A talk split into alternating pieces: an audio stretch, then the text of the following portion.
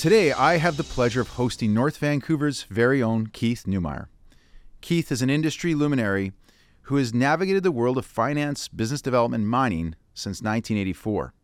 With roles in senior management, directorships, and the founding of First Quantum Minerals, Keith's entrepreneurial journey has been nothing short of remarkable.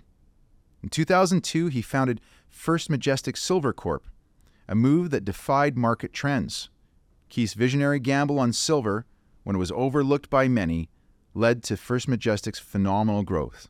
Under his leadership, it has evolved into a 1.4 billion market cap company. Asking about his role models, Neumeyer notes his early fascination with Howard Hughes, who hid out in Vancouver when Neumeyer was 12 years old. Join us for a captivating conversation as we discuss his relentless pursuit of success early in his life how he transformed desolate mines into billion dollar empires, and the entrepreneurial wisdom that guided him along the way. Keith, thanks for being on Coastal Front. Well, great, Andrew, and uh, thanks for the invite. I know you and I have spoken quite a lot about getting this podcast put together, and it's been months and months in the waiting, and uh, finding great to sit, sit here with you and have a chat. Yeah, agreed. Okay, Keith, for those uh, listeners and viewers who aren't uh, familiar with your name or maybe even um, First Majestic Silver, maybe you could start with your company so that people and a bit of your history first with First Quantum, Snowline Gold. So give give the listeners and viewers a bit of history so that they know who we're talking to and what company we're talking about here.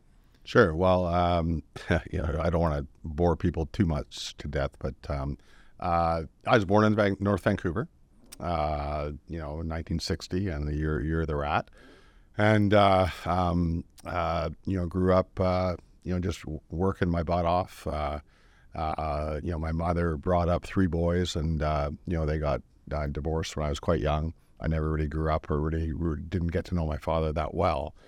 So you know, she, uh, you know, I was a single mom in, in North Vancouver, and you know, bringing up three boys was pretty unusual in the '60s.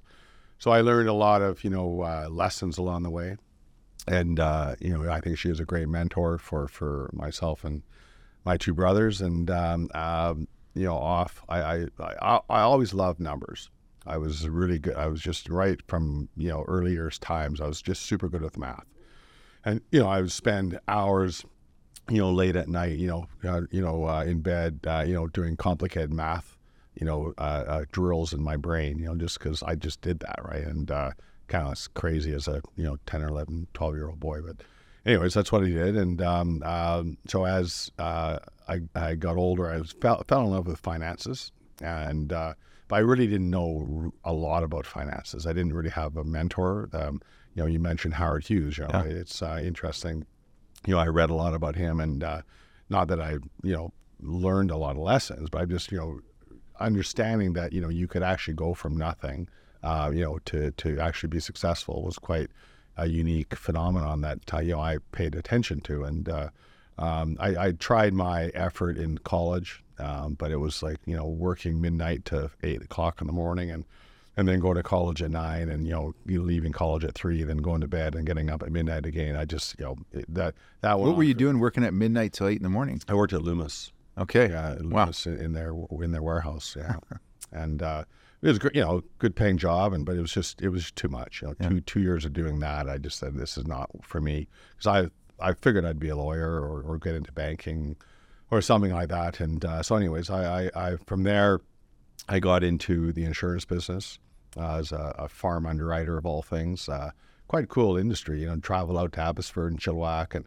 go through all these you know farms out there, pig farms, and you know, and, and I'd underwrite these farms and you know, as a, an interesting really? experience. Uh, and I, I, and I just was dropping resumes off at all the banks in town, and uh, you know whoever would talk to me, whoever whoever would hire me. Um, you know, eventually in in uh, 1984, the Vancouver Stock Exchange hired me, and uh, so I was uh, on the floor as a board marker in this building. Yeah, exactly. This building where we're filming yeah, today. Exactly. Yeah, I guess it would have been the third floor back then, if yeah. I remember correctly. What was your first job at the Stan- Vancouver Stock Exchange? In board marker. Yeah. Board marker. Yeah, on the boards, running around, and uh, quite a unique experience because you can never. The funny thing is, you you can never turn around because if you turn around, then you you would miss, you know, the quote, right? Because you've got you know 20, 30 guys yelling at you, and you you have to recognize their voice. You go Canaccord House 35, right? go, okay, that's Canaccord. Okay, I know that guy. You know, 50 bid, you know, from Canaccord, you put it up on the board, you put 35 there. And uh, if you fuck up, you know, they're to, they're not going to be very happy. So they, they start throwing stuff at you. So, so it was a pretty good experience. I, I did that for about five years, and then Scotia uh, Bank hired me. Then um, I think Richardson Greenshields actually hired me first. Yeah. And then Scotia, and then I went all over to Middle, Middle, Middle New Orleans, Stodgel. Yeah. Came CIBC later. Anyways, I, I was on the floor the day of the crash, you know, um, October 18th, uh, 1987, I guess it was. Yeah. So three, And, uh, three years into your career in the financial industry. Yeah, yeah, and that was pretty fascinating. Um, uh, I, I, made more money the day after the crash than I ever made up to my point in my career at that point. Really? Yeah, because I How? came, cause I came in long. What'd you do? I just bought a bunch of stuff and just came Really? along. the yeah. day after? the day after the crash, and everything just bounced and. Yeah, so it wasn't you know t- in today's money terms, Yeah. it's not a lot, but Yeah, but at the back time. then it was a couple grand, you know, Yeah. for a young guy to make. It was like uh, that was a lot of fun. Wow. So um, yeah, so then I went off and um, had a couple of uh, interesting experiences. Um, I don't want to bore you, but uh, uh, too much. But you know, First Quantum was my first you know um, company that I really put together, like a big company. Uh, Yeah. I put together smaller companies on the way, but uh, it was actually um, it came from a beer company because I was financing a um, a, a beer because this is right when the Iron Curtain was falling. Okay. So so we were trying to buy a brewery in St. Petersburg, Russia, of all places. You know, really? I'm you know, I'm still brand new in my career, and uh, so I'm running around town, you know, talking to brokers at Canaccord and Haywood, and you know all the different guys that who would ever listen to me, you know, to to, to get some, some money from to finance this, uh, you know, purchase of this uh, uh, brewery in St. Petersburg, and the city council um, told us that we were the winning bid. So 13 million bucks, I remember very specifically. And we had all the brochures and we had all the mock beer all made up. We're going to import Russian beer, you know, into Canada. You know, it's going to be a big thing, right? And we had these designers out of California that did this wonderful label. And then um, uh, I got a call from the lawyers and they say, Keith, you got to come down downtown. Okay, fine. So, I, you know, I go downtown. They say, oh, by the way, um, some oligarch got the brewery and you guys are done. I said, what? You know, I just raised all this money. You know, the stock is a buck, and I've got all my brothers, friends, relatives, you know, every person on the street that would listen to me, as I said, you know, uh, own this thing. And the thing collapses to 10 cents. I'm going, oh my God, this is terrible. So, uh, uh, so I rolled it back and called it uh, First Quantum Minerals after the uh, Quantum Leap um, TV series at the time. Really? That's where the name came from. yeah, yeah, because we it's one, one of my favorite last um, shows, and and we couldn't get quantum resources. Uh, the lawyers, no, you can't do that. So they, it was actually the lawyers' idea to put the word first in front of it. So uh, so we had first quantum minerals, and yeah, then uh, 90, 1992 to 1994, I worked for a diamond company. Okay, but be, be- before you go any further, I'm just curious this this uh, com- this uh, how First Quantum came about. So, I mean, you went you were trying to fi- you were trying to acquire a brewery in St. Petersburg, Russia. Yeah, Deal collapses, but you got all this money in this effectively shell that you roll back. Shell. That, so that, but then what was the mining asset that you you rolled in there or you purchased? How would how that come about? so Clive Newall, who um, uh, was running a company called Kensington Resources, he Yeah. needed some he needed some help. Okay, So the connection there was the same lawyer. okay, So he said, "Oh, you know, you got to meet this Clive character, and um, he's having some hard times. The CEO just passed away. He was a VPX, and they just put him on as president." So I said, "Okay, fine." No, so I go help him. So I spent two years uh, between '92 and '94 helping him out. Stock went to like four bucks, and and because this is right when you know that whole diamond, um, you know, uh, Yeah, craze was going- was yeah. going on. You know, you get a Kimberlite, and you know your stock is five bucks. right. Right, and uh, so anyways, it was all that hype that was around that.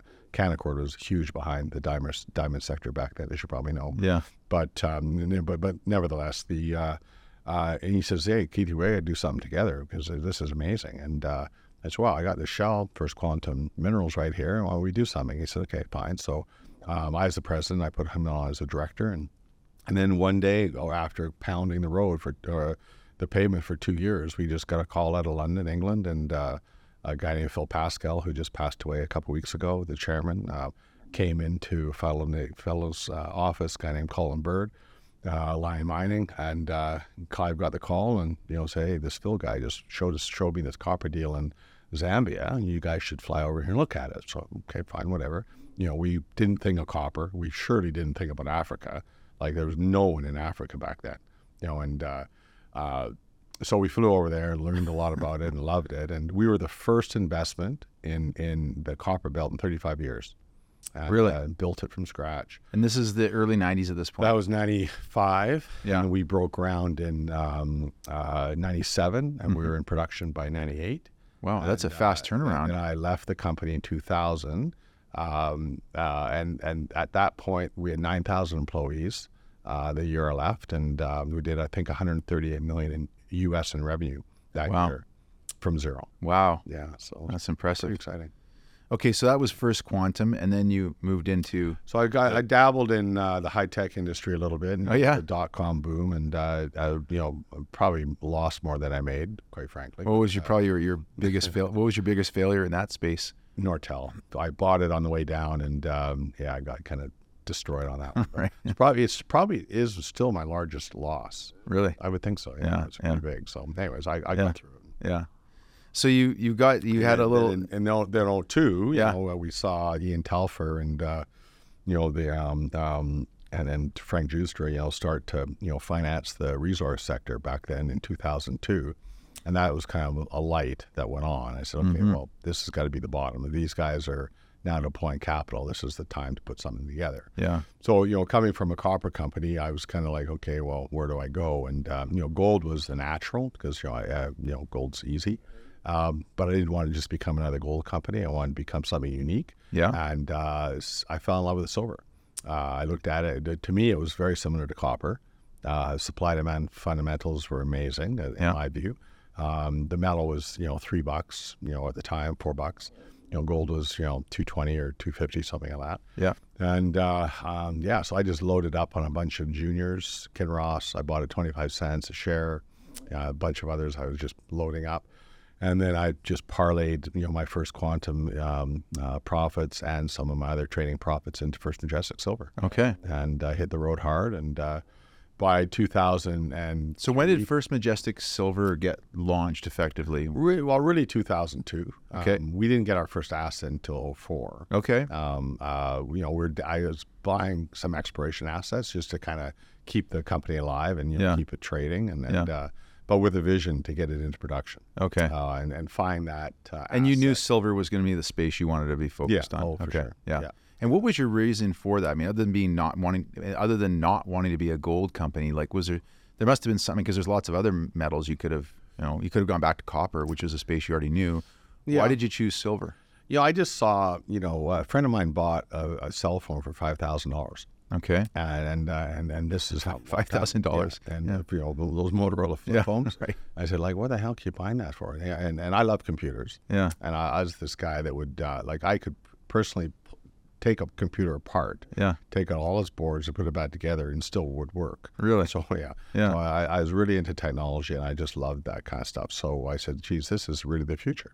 And uh, I said, "Silver is really the primary." So he, component." he had a five thousand dollar Motorola flip phone, and it somehow correlated with silver. How how, how did you put the connection together?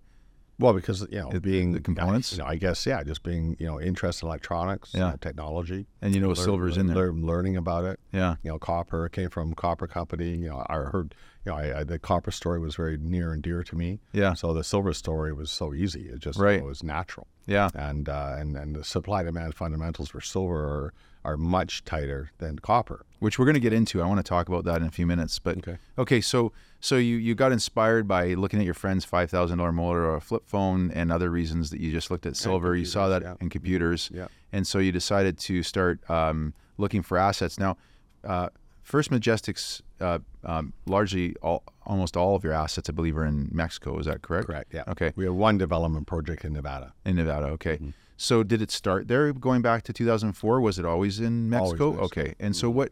I mean, Mexico, I guess, is well known for its silver production. But is was there a reason why you picked Mexico over other jurisdictions around the world? Well, silver. Yeah. know, it is the largest silver producer in the world. So Oh, is it? that- Okay. yeah, Yeah. So Yeah. I was attracted there automatically. But um, What does No, I- Mexico represent as far as global silver production? you know, they do about 200 million ounces of production. Yeah. So that would be about uh, 30%. Thirty world- percent. world supply. Really? Yeah. Wow. That's mostly primary as well. So, like in Peru, for example, it'd be mostly polymetallic, Okay. uh, you know, with lead and zinc and so on. okay. Uh, you got Poland that's got um, they've got the largest mine in the world. Yeah. So um, and there that that would be um, about the same, about thirty percent. okay. I guess this is why when you go down to Mexico to any touristy town, you see silver shops all over the place. Yeah. Yeah. yeah, Okay. for sure. Do you remember where your first asset was in, in Mexico that you purchased for first? Yeah, the- uh, first Yeah, I remember. You know, we we drove by the highway. It's, it's kind of funny because um, I. So first of all, I you know I, I put together the management team. Okay. that was key because you know I think management has to come before the assets and and uh, You hear a lot of people talk about this in the mining space. Like I, I when you listen to research analysts or you talk about um, Mm-hmm. people who are in the industry know it well, they often talk about management team.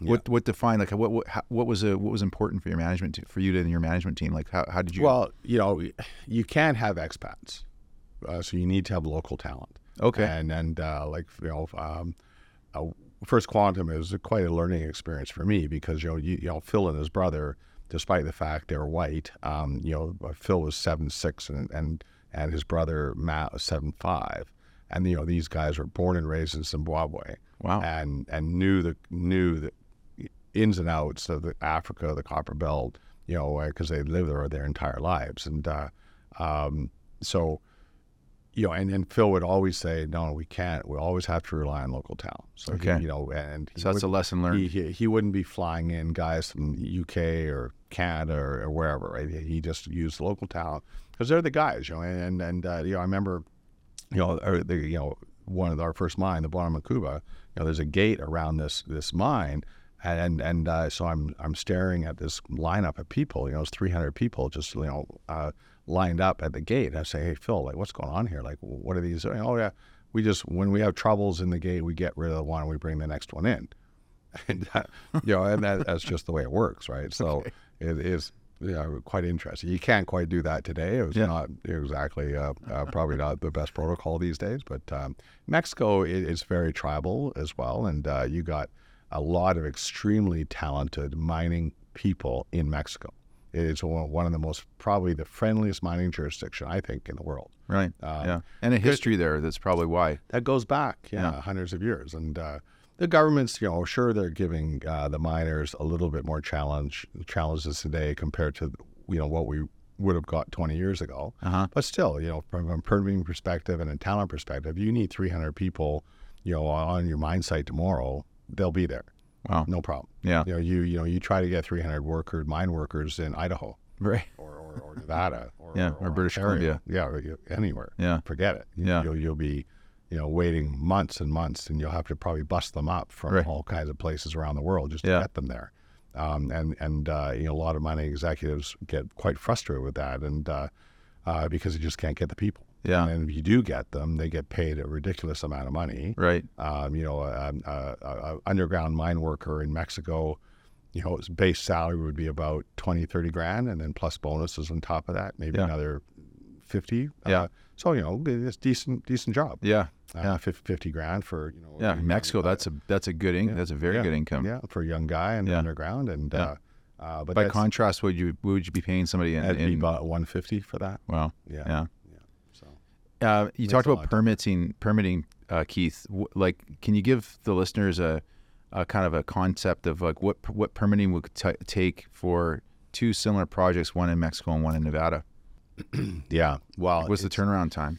you know, it depends if you, if you own the land, uh, because a lot of forestry land in Nevada. Okay. Um, uh, so it's all government. It's basically Canada's version of crown land. yeah. But um, and it, that could take years and years and years just to get through that regulatory process. In Mexico? No, yeah, we're talking about Yeah, yeah. And in Mexico, by oh, contrast. six months, six six to twelve months. Yeah.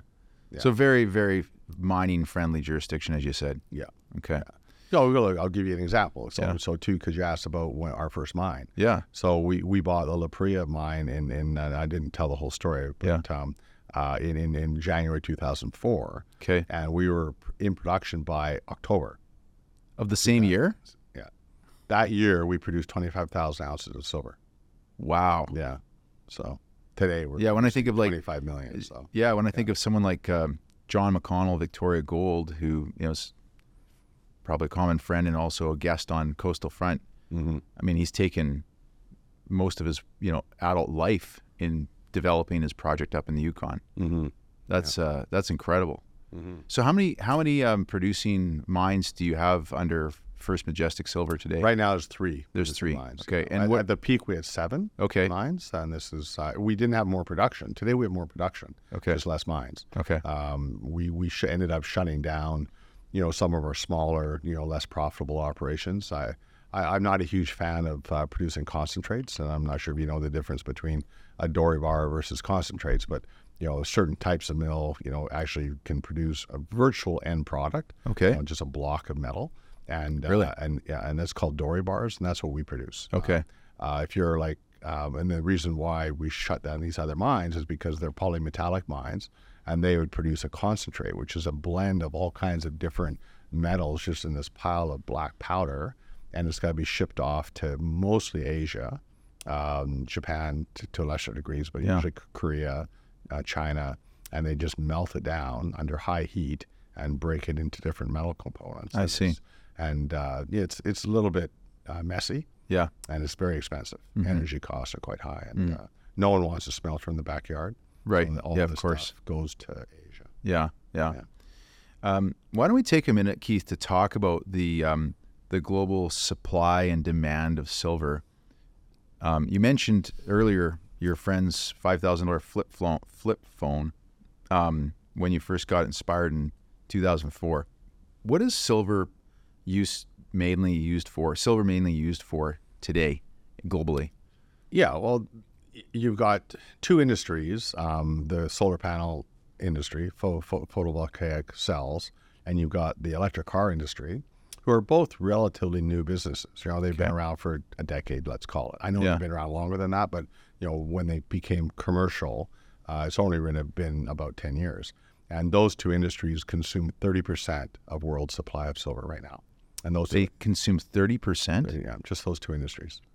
Wow. And then that and and you, know, you go back But, but these industries are, as you pointed out, very new. So if you uh, if you go back, and maybe you're already asked, answering my question, but if you go back, say even just as early as 20 years ago, where there was really no, uh, there was no electric cars for sure, and there was very little um, solar production. Mm-hmm. What was silver being used for? Well, you have to go back Store further. value? You have to go back further. So Okay, if sure. You, if you go back pre '60s, Yeah. uh, most silver was used in coinage, Okay. right? and and uh, Right. governments owned it, uh, and then, then then photography, you know, was, was started to get big as well. So your your, your 35 millimeter film, Yeah. you know, or even your X-rays in, in hospitals, Okay. you know, they, they consume a lot of silver. Those technologies disappeared, um, and now everything's electronic, so we know. Right. Um, and and the coinage business disappeared. Right. So so from basically the 70s throughout all all the way right through the 80s into the 90s, there was an enormous amount of silver on the surface of the earth I see. because there was just nowhere to use it. I see. Um, and and because governments were getting Production was there, but demand had continued to decline. photography was dropping. Yeah. all that stuff. So there was a, a the, the numbers I've seen is about five billion ounces of silver that was sitting on the Earth's surface around that time frame, mid 80s to late 80s. Wow. And and uh, then as computers and cell phones started to get developed, and then other technologies started to to kick in, um, all that silver started to get absorbed. Now we estimate there's about one billion ounces of silver sitting on the Earth's surface today. So in the last, Untouched, like meaning that it's a- in, in commercial bars. Yeah, Okay. Yeah, it's in vaults, you know, government vaults or, or, or ETFs. yeah. Because you know, yeah, um, you know, BlackRock or you know whomever, right? Right. Um, so, but we estimate it's somewhere around a billion ounces. It could be Okay. a little bit more than that, um, but who knows? Because it's all very secretive and Right. Um, uh, but the world production of silver is 850 million, actually about 830 million ounces this year. Okay. Um, the Silver Institute says that 2023 production is 6% lower than 2022. Now, I've not seen the final numbers yet, but Yeah. uh, that's the number they've bantied around. yeah. So, um, but if you go back, uh, we hit peak silver in 2016 at 880 million ounces. And we're at 830 right now? 830 right Okay. now. It's just basically flatlined. Okay. And uh, during COVID, we dropped to 780. Right. So, uh, uh, but it's now popped up back over 800. And there's no big mines anywhere coming online. Okay. And grades are dropping. When you know, you know, you know, we're Yeah. just talking to other mining executives. You know, our grades are dropping around the world. Yeah. Doesn't matter what metal, gold, Right. Yeah. copper. You know, because all the juicy easy stuff, stuff is, was yeah, found. Gone. Yeah, so last it's 100 years. harder and harder, and uh, Yeah. So grades are dropping, costs are going up, and Yeah. there's just no big investments Yeah. going into mining. And uh, and silver is a very unusual metal. It's not easy to find, and it's not easy to produce. Okay. Like you know, uh, gold. Um, you know, you should probably know we we trade about eighty-five to one gold Okay. and silver, yeah. and uh, so for every one ounce of silver that's that trades, you know, it's a one eighty-fifth of the price of, of gold. Mm-hmm. But yet we're mining seven to one. So for every one ounce of silver being mined worldwide, there's only seven ounce, or for whenever One ounce of gold. gold, being mined, There's only seven ounces of silver being silver- produced. Silver being produced. So what you're saying effectively is gold production is far outpacing silver production. Yeah. So that's the production side, and it sounds like what you're saying, what you're kind of t- painting, the picture you're painting is that we're at a flat line here from a gold uh, silver production. Mm-hmm. But what about the demand side? Because you've highlighted the fact that it the, the demand declined in in camera uh, in pho- photo usage as well as X-rays, but then it got replaced with the computer and phone technology. Yeah. But now you've mentioned Photo also, cells. and now you've got photo cells, and now you've got EVs, which are huge. Mm-hmm. So I got to assume, is it fair to say that demand is rising? Yeah, demand last year was 1.2 billion ounces, and demand And we're only this producing, year yeah. will be 1.4 billion ounces. So we're Well, there's a huge gap there, 1.2 to 1.4. 850. Yeah, it's That's a- 400, 400 million ounces. It's the largest ever deficit was last year. Is And it? It's going to be bigger this I'm year. I'm going to simplify this. If if you have that much of a gap, about a sounds to me you're saying about a 200 million dollar, a 200 million ounce gap between demand and production. Close and to there's- 400. Yeah. Okay, 400, Mm-hmm. and there's around a billion of sort of reserves sitting around the world. I'm assuming that 400 400 million ounce difference has got to come out of those reserves. You know, it's a good question because uh, I remember, you know, uh, a famous photograph of Putin years ago. You know, he's uh, in his gold vaults in, in uh, wherever in Russia they keep their gold. Who knows? Yeah. But there there is quite a Probably in Switzerland. probably not. But uh, um, yeah, I- he wouldn't do a photo op if it was probably in Switzerland. But uh, but uh, against the back wall, you Yeah. see all these pallets of silver. Really? Yeah, and so so they have Fun to find that picture. Yeah, it's it's around because it was on Twitter and I, I, I saw it Yeah. a couple years ago. But anyways, um, so obviously they have silver. Mm-hmm. Uh, they don't report it. They report their gold holdings as China does, and Yeah. Mean, we don't know if you know if They didn't tell the truth either. Yeah, if, Yeah. They're, if they're real or not. But um, nevertheless, they um, but no one reports the silver numbers, Mm-hmm. so we don't know. So when we say there's a billion ounces of silver, we believe that's sitting on the surface of the earth. This is countable silver. So Right. this is where we know it is. It's in ETFs. It's sitting in uh, banks, Hordes, J.P. Morgan. You know the different uh, banks that own silver. So Yeah.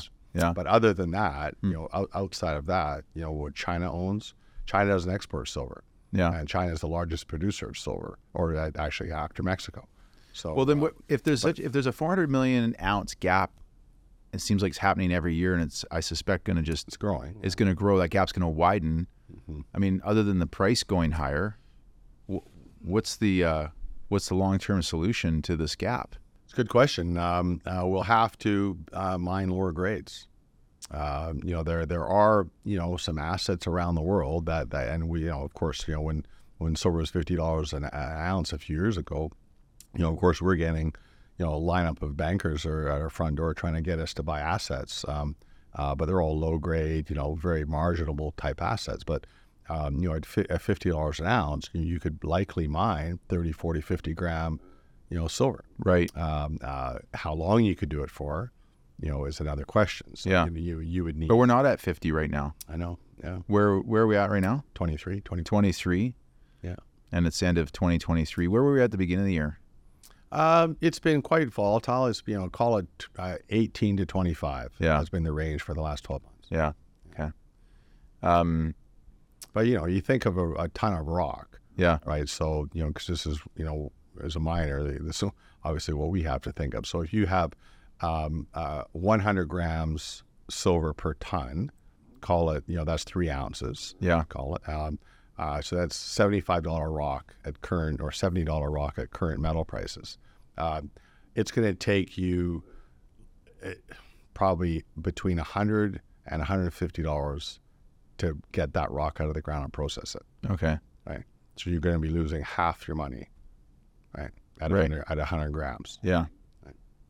So Hence the reason you started shutting down some of these mines in, Yeah. in, in Mexico. Just the economics weren't there. That makes sense. Right. Sure, that's not an easy decision to make because it required you to not only shut down the mines, I'm assuming you're laying off a lot of people. Yeah, you know, we've you know, I've been, I've been in the business since you know eight- in the nine, you know mid mid '80s. So you know, I've hired and fired a lot of people in my career. Unfortunately, Yeah. um, it's just part of the business. Uh, Yeah. um, we shut down a mine just a, a year ago. Had to lay 600 people off. Yeah. Um, you know, we we had uh, uh, and with with metal prices and, and just the, the inflation. You know, we had pretty you know high inflation over the last couple of years with energy prices and manpower, labor costs going up the way they did. You know, we've had to make some serious cuts in our our manpower. Yeah. We were at uh, 5,300 employees um, 18 months ago. We're now Yeah. at 3,800. Okay. Yeah. Mm. Well, the way I see it is, guys like you may have to lay those people off, but you got to you had to hire them in the first place, and you know we Yeah, need we need more people like you, Keith, who are willing to take a risk and go out there and build a business that creates a mine to employ people in the first place. In fact, on that note, um, maybe you could talk for a minute about you know the kind of things that a mining company would do in a country like Mexico, in a town where one of your mines are located, because you know I think our, our listeners and viewers probably get this because most of them are generally, I think, corporate and, and mining friendly listeners and viewers. But for those who might not be and listening to this going, oh, this is just another, you know, Canadian mining guy out there, you know, exploiting the, the people of Mexico. Maybe you can speak to a question like that. Like what, what is a company like First Majestic doing locally in, in a, in a town like one of the towns that you're located in? Yeah, it's a great question. I think that um, people often don't understand really what a mining company does. Um, you know, and, and, and you know, exploiting land and taking metal out of the ground, and you know, it, it is it is looked at as a dirty industry. Um, but uh, if I go back to my earliest days, you know, uh, when I first started in this business, and the why I fell in love with mining, and uh, I didn't start off in mining. I I, I, um, I, found my way into mining and learn to really respect it because of the long-term wealth that it creates. You know, so you know, a mine goes into a small little town that is is no one is there for the most part. you have a discovery, then you get your permits, which obviously are risky and takes time. So you know, you're already probably in a hundred million minimum of your investment, and you probably already spent five to ten years of your life getting to that point, and then you're at the mercy of the governments to give you permits along the way, and also investors. You know, you got to Yeah. raise, raise this money from somewhere. Yeah. So you And you got to show them a return. You got There's only so many times you can go back to somebody, ask them for more of their money when you're not making them any return. Yeah, and mining is a long game. Yeah. Right. So so and, and often you know, you got 20 year paybacks, and then sometimes even longer than that. Yeah. So you know everyone has to be extremely uh, patient. Uh, but once that mine is up and running, you know the wealth that it can create, because you know and, and the jobs that it can create, Yeah. and the education, you know, and uh, this is what gets me excited. And uh, you know I go through these small towns, you know, and, and La Parrilla was a good example when I mentioned that as our first mine that we bought. What was La Parrilla like in 2004 when you first went It through was there? shut down. It was gone. So the mill was scrap metal. It was shut down in 19. Oh, they, had, they had an existing mill there previously, a, small, scrap metal mill. small, basically. Yeah, it was it was 180 ton a day mill.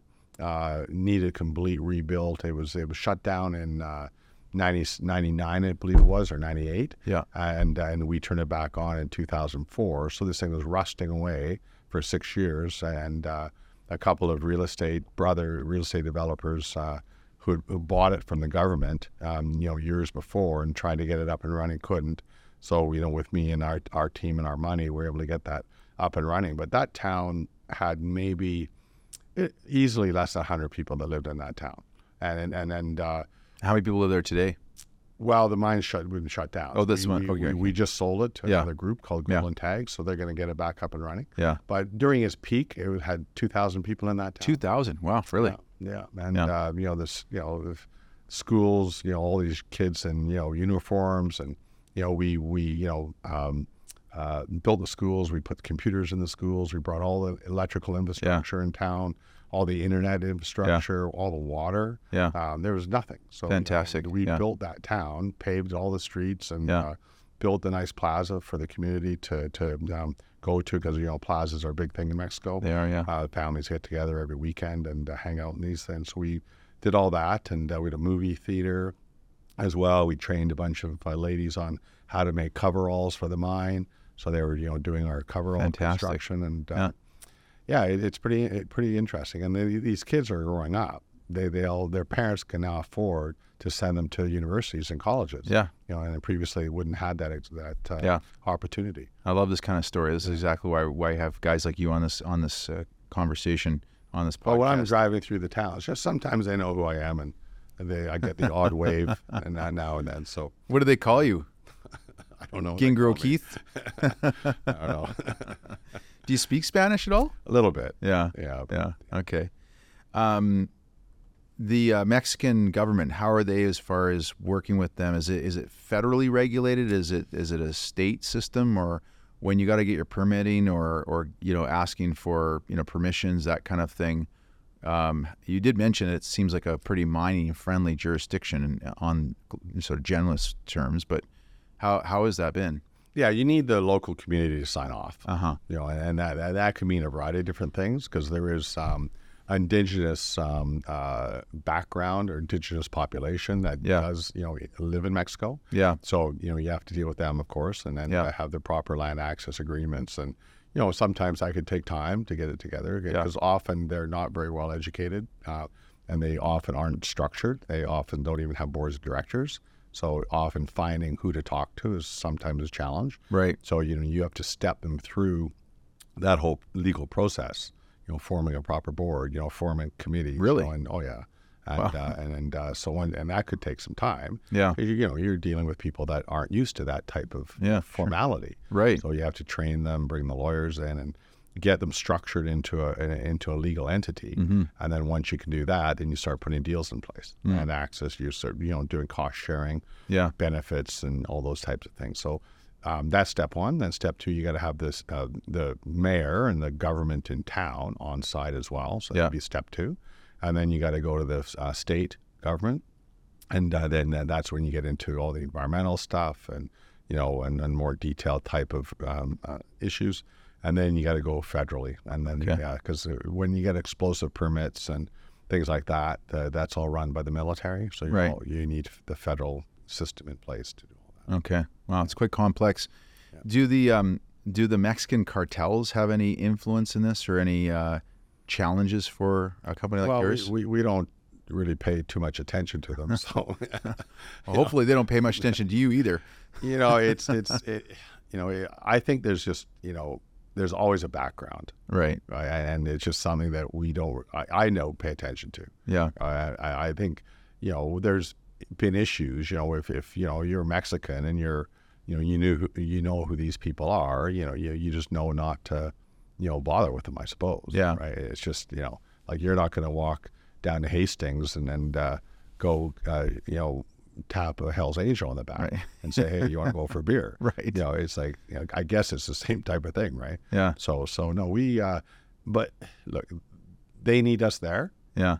and and uh, and and they're part of the culture. Yeah. So a lot, a lot of people work work you know uh, uh, for the cartels there. Then they have good jobs and uh, and Yeah. just part of the Mexican culture. For Yeah. us, we're just a foreign company. Right. You know, we're creating jobs, and, and that's all we care about. Yeah. You know, we, we want safe.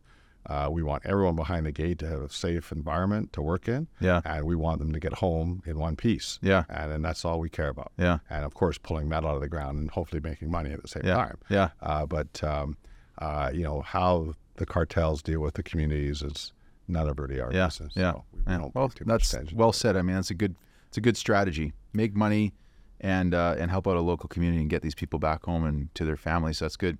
Yeah. I want to pivot the conversation going back to where we first touched on, which is about government.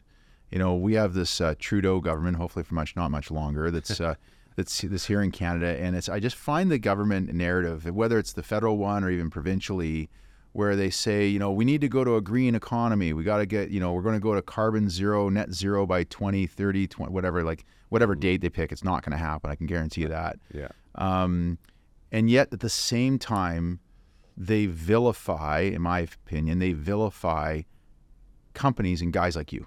They're like, you're a dirty miner, you're polluting the planet, you know, you're using all sorts of chemicals and energy to extract, you know, metal out of the ground. But what they don't correlate is like how do you expect to drive an electric car, you know, or to run a house on a electric, you know, heat pump system Mm-hmm. if you don't have, you know, metals like copper and silver and what other metals? And I, I know you have a famous saying about copper and silver. What is that? Yeah, copper's the highway, silver's the glue.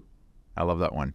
Yeah, you said that They- to me a couple weeks If ago. they think of a Tesla, for example, you know Yeah. how many batteries? Six thousand batteries uh, on the in a Tesla, Six thousand. and, Yeah. and they're all connected by a little silver solder. Right. And so you got copper over the top, Yeah. and all connected with silver. Yeah. It's like pretty pretty crazy. So, what's your view on the government and this narrative that you keep hearing? Or do you, first of all, do you agree with me that you hear this narrative that like we have Well- to go to green economy, but then they vilify guys like you? Is that do you have the same take as me? Well, energy is life. Yeah. period. So without energy, we have no life. And and uh, and if you go back, you know, 120 years, go back to the late 1800s, you know, when you know uh, when the first automobile was you know for, uh, uh, built, and and and what's happened to the human race over that period of time. The advances that we've made is all oil based, Right. right? Um, or virtually all oil based.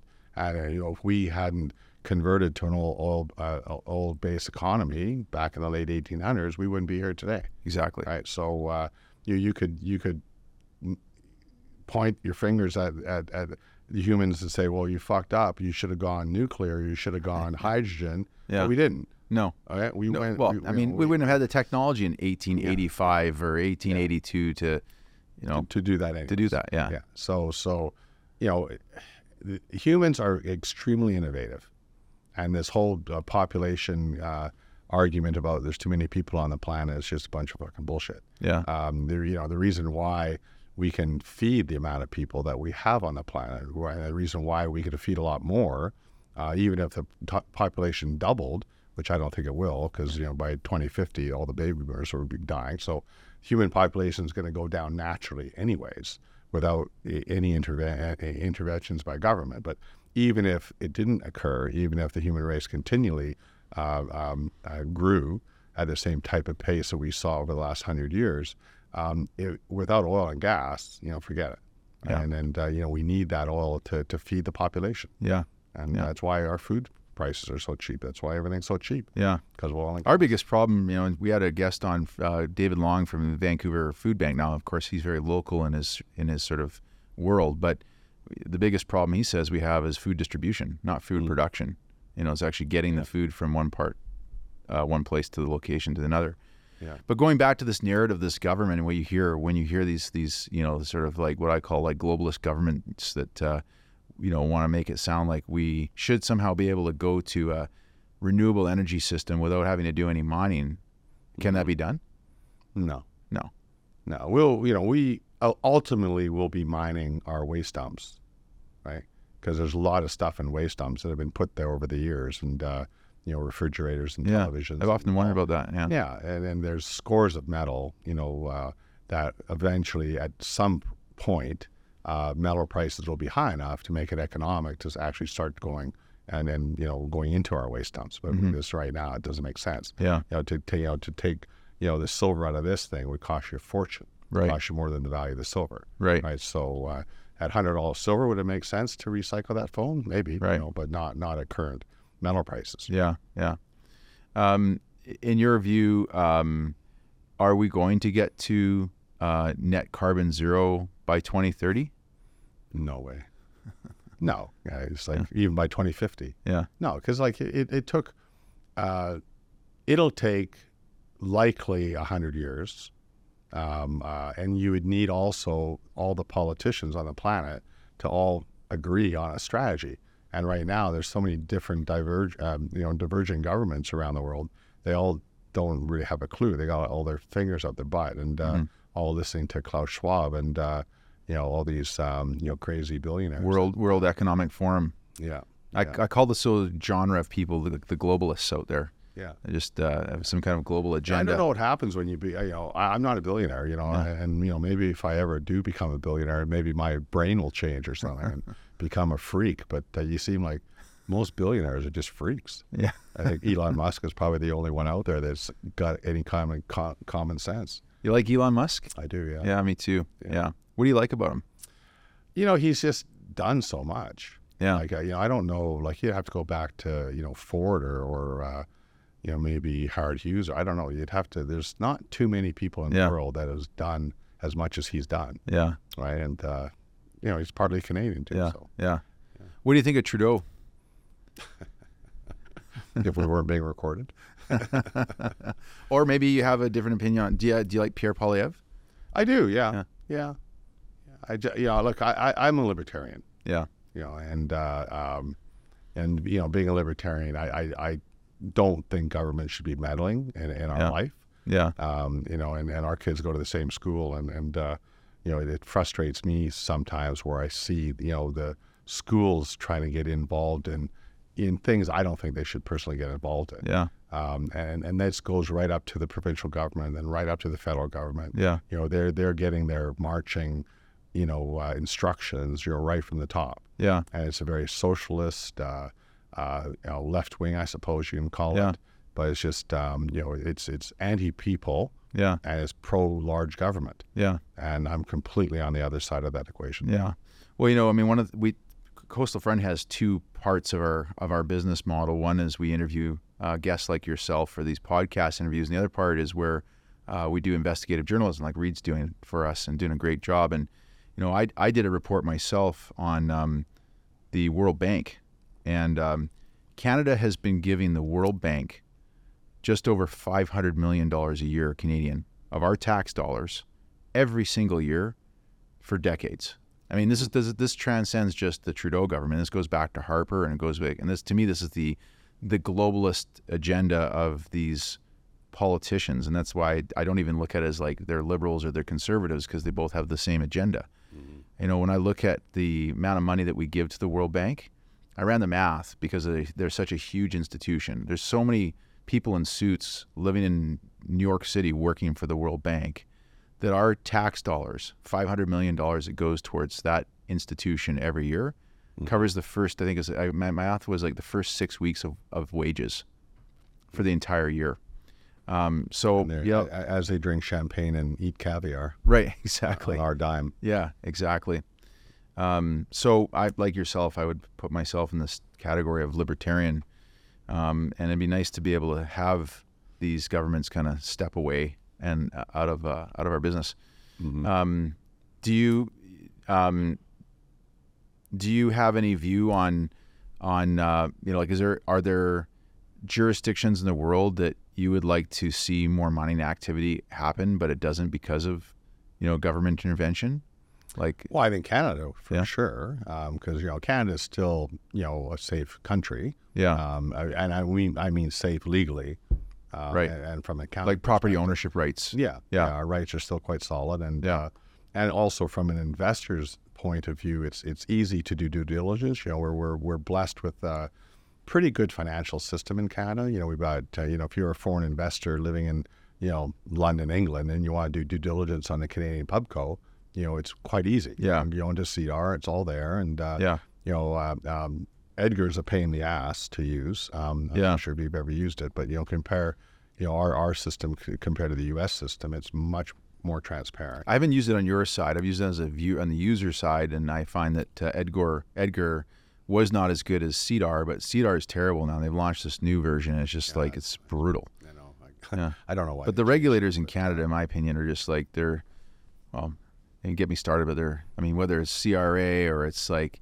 OSC or now that it was the new version called CIRO, which used to be IIROC. yeah. I mean, I just feel like they're they're overrun Yeah, many it- bureaucrats. Yeah, you're, you're you're right to that degree, but it all it all happened as a result of the crash, right? Yeah. So so when the Canadian banks are allowed to go in and gobble up the brokerage firms, Yeah. you know, Canaccord, you know, remained independent, but Yeah. but you know, you know First Marathons, this, you Yeah. know, Walwyn Stodgells, the you know, all, you know, McLeod Young Weir, Richardson Greenshields, all these guys just got bought up, Yeah. right, and uh, and that changed the system quite a lot, and Yeah, it's actually really unfortunate, in my opinion. yeah, It's- and I, I don't get how like only twenty five percent of of the volume that trades in in Canada shows up on a regular you know TSX you know ticker, Right. Because they've got all these black boxes and. Uh, you know, the the banks or they're not the banks, but the governments have allowed the banks to create all these other exchanges Yeah. that are invisible to us, Right. And we don't see them, which is, I think is uh, very unfortunate. Yeah, I mean, my view is that the banking system in Canada is a, it's a real problem. It's it's unfortunate for the average Canadian doesn't realize. You know, we have this love hate relationship. You know, most people you talk to, like, oh, who do you bank with? Oh, I've been with Bank of Montreal for the last 35 years. And, but at the same time, they're raking you over the coals, and every single fee they charge, they've completely consolidated the entire banking industry in every aspect. I mean, these six banks now in Canada pretty much control the entire industry, and they have a major foothold on what's going on in policy and the government as well. Mm-hmm. Like, is my in my mind, they're they're hand in hand. I mean, these guys probably write big checks to these both conservative and liberal governments, and they have a lot of control, which makes sense because if I was a banker, if I was the head of CIBC or RBC or TD Bank, mm-hmm. yeah, I don't want to lose any of my market share. I yeah. mean, it's incredible. And you know, if you if you look in Canada, like we do a lot of business with with uh, with credit unions, and one of the reasons we do is credit unions are what I described as banks used to be 150 years ago. Real simple. Hmm. They took deposits from real, you know, sort of depositors, and they lent out on mortgages, and that was it. And all the other fancy activities that these big banks do, um, foreign operations, doesn't exist. You know, we have not had a newly formed credit union in Canada in something like over 40 years. Hmm. And they, they used to be like back. You grew up in North Vancouver. I mean, yep. you have uh, with now BlueShore, which is one of our favorite um, credit unions. They were started in uh, I think it was like 1940s, where like uh, a few, like five people came together in, uh, in a meeting down at the docks in North Vancouver with a dollar each to kind of like fund this new credit union. Mm. Now you have to come up with I think it's like ten million dollars of working capital just to get it off the ground. Well, who's going to walk into a you know into a meeting with ten million bucks to say, hey, let's start up a new credit union? You know, so the bank the banks are controlling everything. In my opinion, we're a world of oligopolies here in Canada. I don't know if you see it the same way or not. Well, you want the banks to control things or the politicians? I, am not sure who's who who would be worse, but yeah, I don't know. Um, what do you think about the concept of space mining? Yeah, it's not going to happen in our lifetime. No, no. It's like we we're not even mining our own oceans yet. Right. Um, you know, and, and, and ocean mining is complicated. So what are we talking about? Underground ocean mining? Is that what you're talking about? Well, even even just on the on the surface of the ocean floor. You know, there's there's accumulates of metal that have been accumulating for millions of years, mm-hmm. and it's it's all um, very accessible. It's mm-hmm. there. If, if, but you know, governments and you know, like I'm not a fan of ocean mining. I, I would not, I, you know, if it was me, I would say forget ocean mining. Yeah, you know, I think our oceans are under attack, and uh, you know we should be doing a lot more to try try to save our oceans and preserve the life in those oceans. So yeah. I wouldn't support mining in oceans, but um, I'm just looking at it from a complete cost perspective. Yeah. Um, you know, the cost associated with uh, mining in the oceans is very, very high. That's why it's never happened. No one's pushed it hard enough because yeah. it's not economic. Um, so I'm not sure how you would mine on an asteroid. Yeah. How how that could be economic. yeah. Yeah. Have some have to have some pretty fancy spaceships. yeah, you would have to. Maybe maybe Elon will. Elon build, will come up with something like that. He'll build one. Keith, you guys have a really neat um, I'm sure this is not core to your business at all, but it's a neat little um, business you created of, of allowing your your shareholders and, and maybe even some outside customers to buy uh, blocks of silver directly from you. Mm-hmm. Can, can you talk a little about, more about that? I think people would find this really interesting. Yeah, I just came back from Las Vegas yesterday. Yeah. Um, um, so we've been producing uh, retail silver products since 2008. Okay. Uh, and and uh, it was just started as a bit of a gimmick more yeah. than anything. You know, and uh, and and so we just shipped our doré bars up from Mexico to the refinery in uh, the United States. From there, we just ship it to a third-party mint, you know, Sunshine or Scottsdale or whatever mint we you're, you're using at the time. Um, um, uh, and then we would produce these products. And we used to have e-commerce website and, and so on and so forth. Over the last couple of years, the business has really taken off. Uh, and, and, there's a, there's a real bottleneck within the mints, uh, and they can't produce any more metal. They're all at the end of their, and no one's making the investment. No one wants to expand them uh, because the, the the difference between a mint and a mining company is we don't have to go buy the metal; we just take it out of the ground. Yeah. A mint, if you're a customer uh, of the mint and you want to go buy, you know, a, a stack of one ounce rounds from your local mint, they have to go and buy that silver.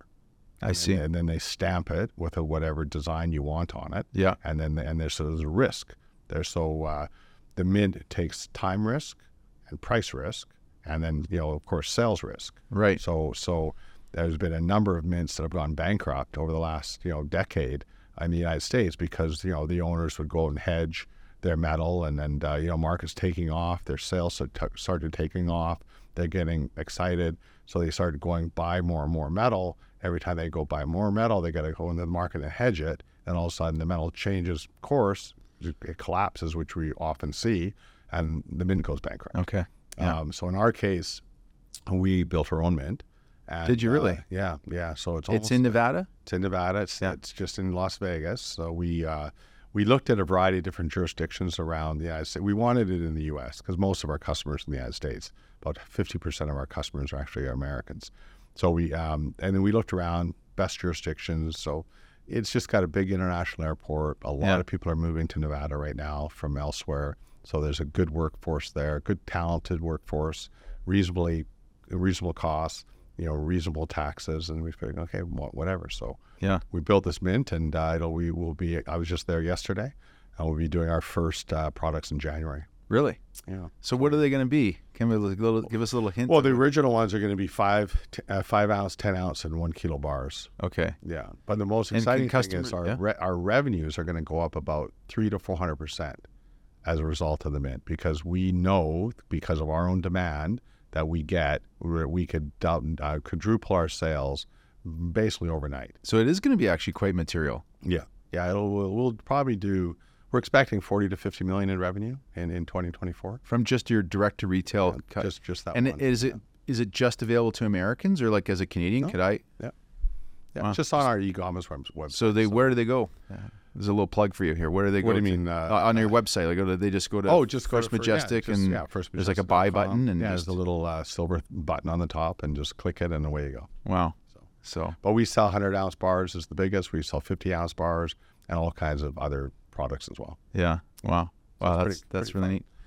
Keith, let's talk of, uh, uh, talk a little bit about some of the other companies that you have recently um, launched or been involved with.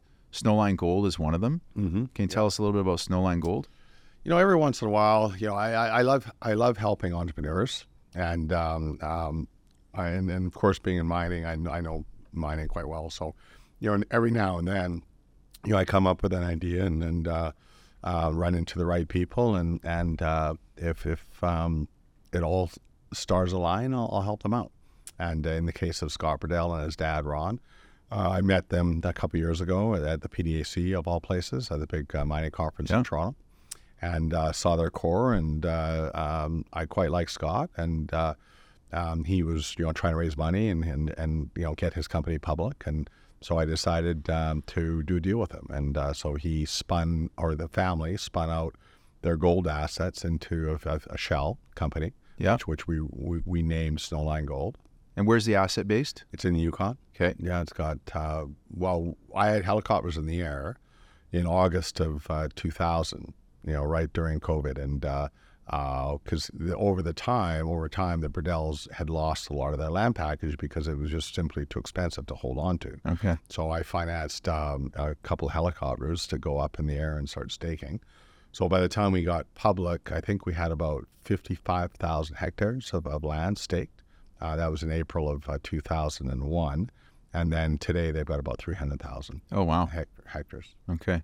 Have they done any drilling at this point? Oh, tons. A ton. Oh, okay. It's, uh, oh yeah, it, it's, what's the, what's I, the, I'm not a geologist, but, yeah. you know, the people I listen to um, uh, and respect, you know, say that it could be the largest gold discovery in North America in our lifetime. Wow. Yeah. What's the trading symbol? SGD. SGD. Sam George uh, Dog. Okay, and what's it? Uh, what's it trading at right, right now? Uh, I think about four fifty. Okay, that range. yeah, eight hundred million dollar market cap. Yeah, wow. So it's not right. small. Yeah, no, that's not small. no, but it's uh, like if it's as big as you know people think it is, it's you know going to go a lot higher. Wow. But, you know, time will tell. It's very risky. I wouldn't. I wouldn't. You know, I'm not yeah. making financial. Yeah, no, just, just we're just just yeah. letting people yeah. at least know that it's available.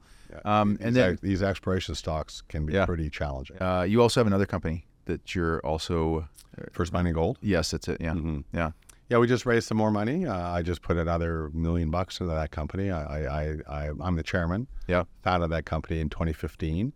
Um, I own like a lot, 28 million shares, something yeah. like that. And um, but it's two, two very large gold assets. One in Ontario, one in Quebec.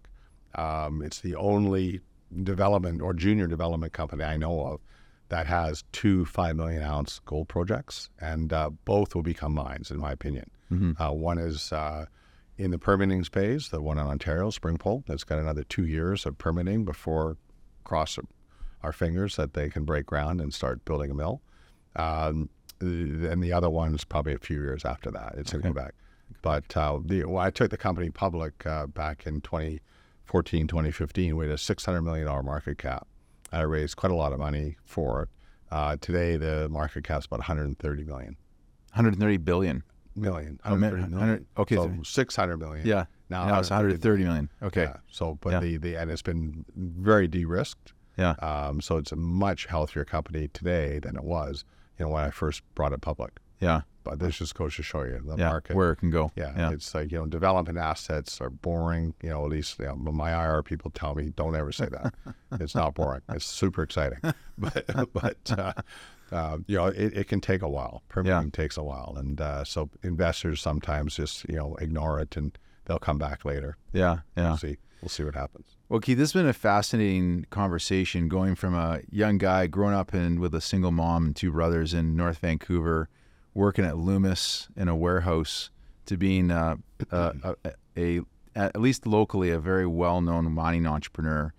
Um, it just goes to show you that if you uh, if you you know reach for your goals and dreams and just keep working, I'm I mean I'm, I'm sure if we had long more time, you could tell me about some challenges you went through. But if there was one sort of thing that you could pick out of your long history of in your career, a point in your life where you're like, man, this is this is tough, and maybe it was this morning. I don't know what, what was.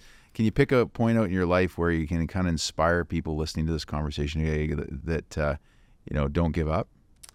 You know, it, it's yeah. I, there's when I was quite young, I was 12 years old. I said I've got have to be a millionaire, and so I made I made that uh, goal at that time. Yeah. And I then I figured, well, how the heck am I going to do it? Right? Because I had, 'cause I had no clue. So so uh, um, I started writing down goals on a piece of paper. So I'd always have you know my goals listed. You know, in my bathroom counter, they'd be there. You know, three, four, five goals. I changed them over time, and um, every day I just looked at the goals. So I visualized what my future looked like, and I was also very curious. And I think you know some uh, you know people you know it's interesting when I listen to successful people. Well, you know what what is that one trait that makes a person successful? I think it's curiosity. Yeah. I think without curiosity, you know, there's really not much, right? Yeah. So if you're curious, and you work hard. Of course, you got to work hard, Yeah. and you got to be stubborn as all heck as well, because you can't let people knock you off your game, because you know people are always trying to do that, right? So, um, but curiosity is key. Yeah. Great. Well, that's good advice. Yeah. Keith Neumeyer, First Majestic Silver founder and uh, and CEO. Thank you for being on Coastal Front today, and hoping for lots of success going into 2024. Thank you, Keith.